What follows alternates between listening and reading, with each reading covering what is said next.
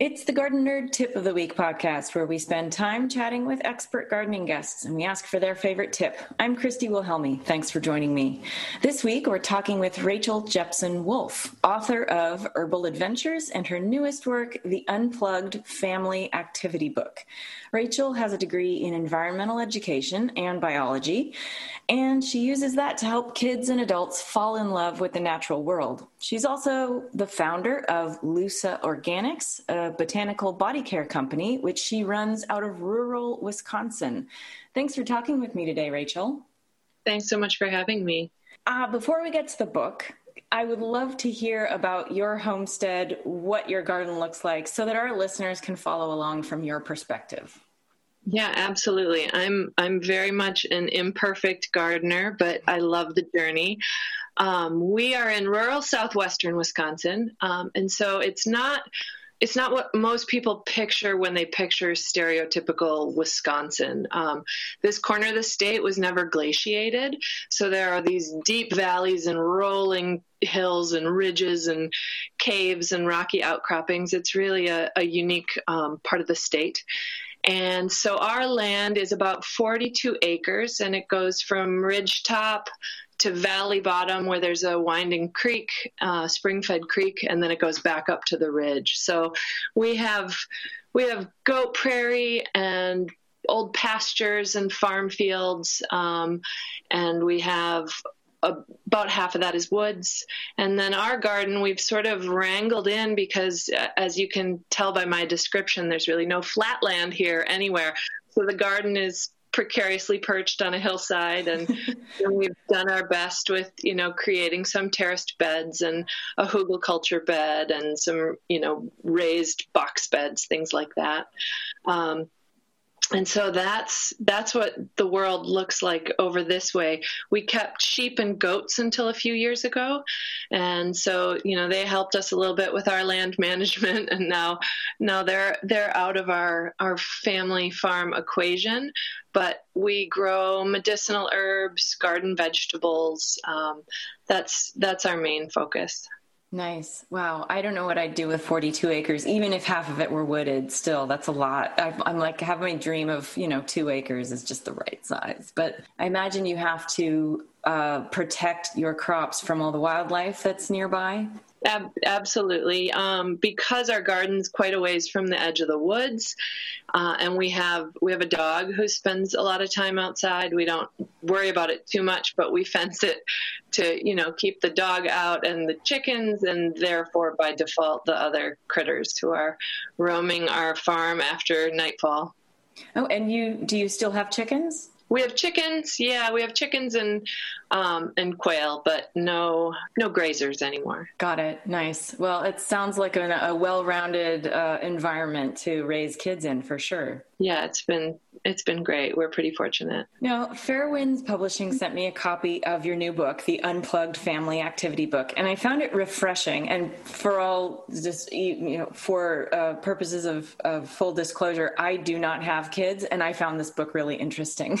so it was perfectly timed for the pandemic too, because everyone's stuck at home and needs things to do to keep the kids busy. But you were obviously thinking about this topic well before lockdown. So, how did this book come about for you? So, I started blogging over a decade ago uh, just as a way of documenting our journey as a family.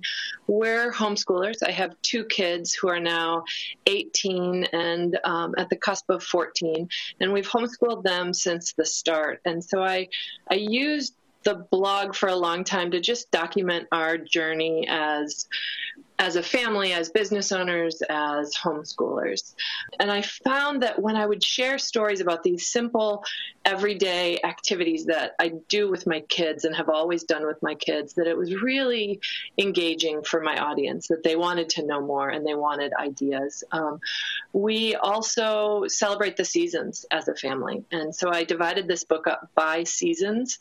Um, I wanted it to be a book that appealed to any sort of family. Um, we're a secular family, and we've struggled to find books that encourage us to get out there and celebrate that aren't religious and and this book can kind of tick all the boxes regardless of what else you celebrate um, so I divided it by season. I included seasonal celebrations that are just a way to celebrate family and community and nature and your garden.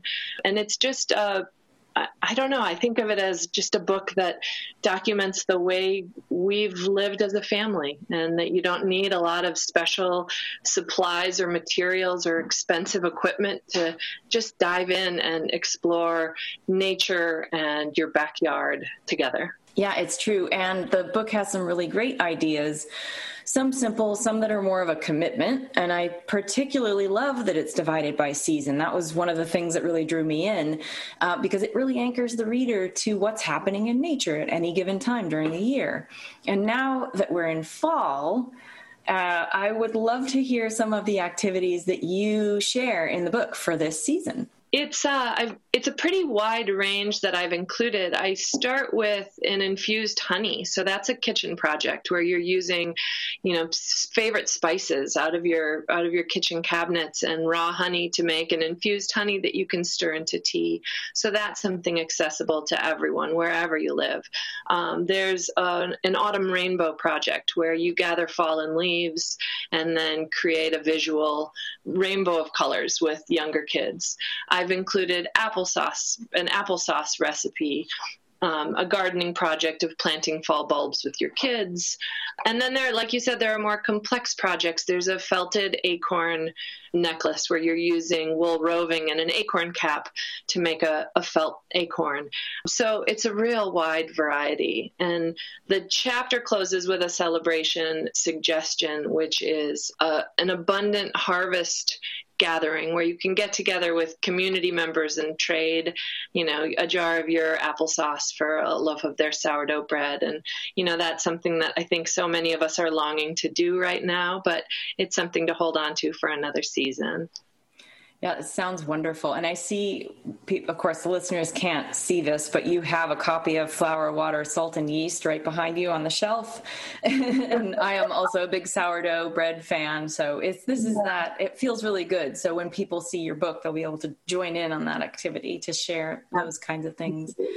You mentioned the infused honey recipe. You've got other really great recipes in there, both edible and for play, like ice cream with berries or the, the mud pies in summer, which of course triggers really great memories for me as a kid. They're really encouraging creativity in the season. But I have to ask you about the maple lollipop recipe in winter. Can you talk about that for a minute? Because this is something I can't do here without snow, but it's such a great idea. Please share that.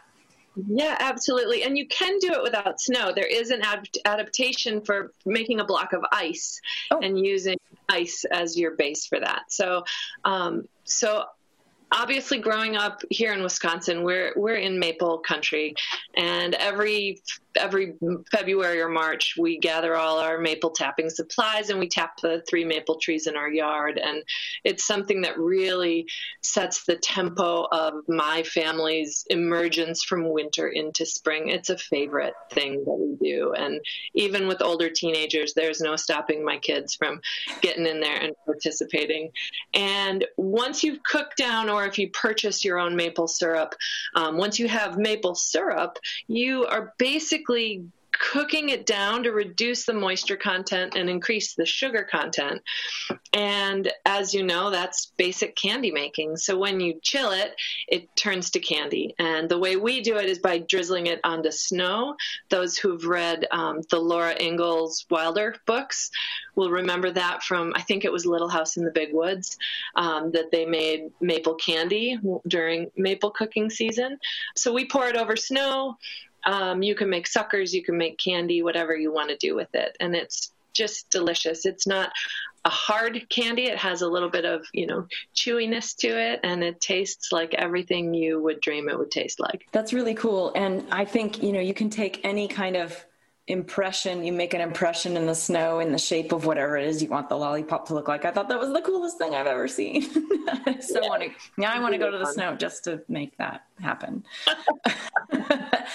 Now i know a lot of parents are fried at this point and some of these projects require motivation. So what is your advice for folks who are trying to keep kids busy during these crazy times? Yeah, there this is a lot to juggle right now. And I guess the first thing I would say is just be with that. that you're not going to get this right every day as a parent right now.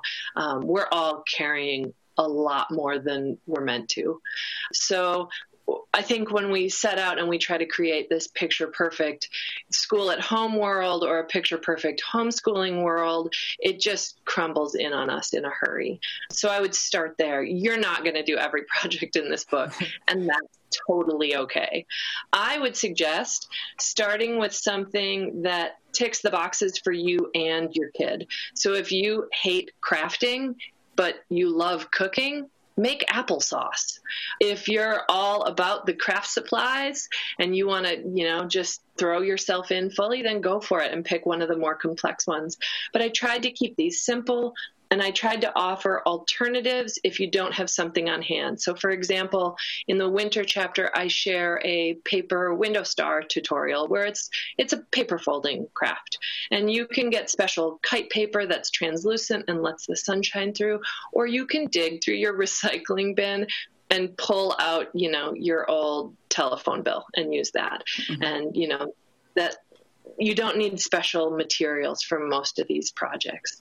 Start simple, start small, and start with something that you will enjoy as much as your child or your children will. I think that's really important. Most people, well, women especially, we tend to go into sacrifice in order to make sure everybody else is happy. So I think that's a really key suggestion. All right, it is tip time. Is there a favorite tip that you would like to share with the Garden Nerd audience? Absolutely, and it circles back to the the last part of our conversation. Um, and and my tip is to embrace imperfection.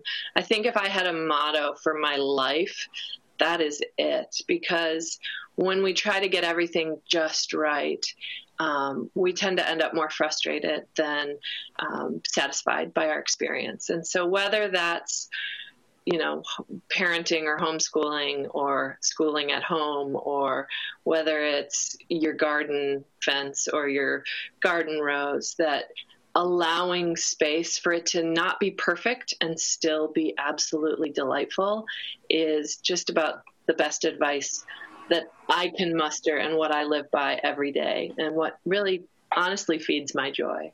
Thank you for saying that because I am a perfectionist and it's really nice to hear that reinforced. Uh, there are a lot of perfectionists out there, and I think the the good enough garden is really the way to go, especially in this crazy time when people are having to deal with so many things. So, thank you for that expert tip, Rachel, and thank you for being a guest on the Garden Nerd Tip of the Week podcast. Oh, thank you so much for having me. It was a joy. Yeah, sure. So, how do people find you? So, you can find me on social media. I have um, an account for my sustainable skincare business, which is Lusa, L U S A Organics. It's actually a botanical name for those who are curious. Lusa stands for lupin and sage, which are my kids' names. Uh, and so, I'm Lusa Organics, and you can also find me on Instagram as Lusa Mama. Otherwise, lusaorganics.com. Uh, RachelWolfClan.com is my blog, and those should be a good start to get you there. Well, got it. Thank you, Rachel. All right, garden nerds, you'll find links to Rachel's new book and her website on gardennerd.com this week. We'll also post her blog or social media links and all that good stuff so you can follow her family adventures. That's it for this week. Subscribe to this podcast on Apple Podcasts or wherever you listen. Visit us for tons of free gardening information at gardennerd.com. Show your support for this podcast and the other free stuff on Garden Nerd by becoming a Patreon subscriber. You'll find us on Instagram and Twitter under Garden Nerd 1 on Facebook as gardennerd.com, and of course, our Garden Nerd YouTube channel. Happy gardening!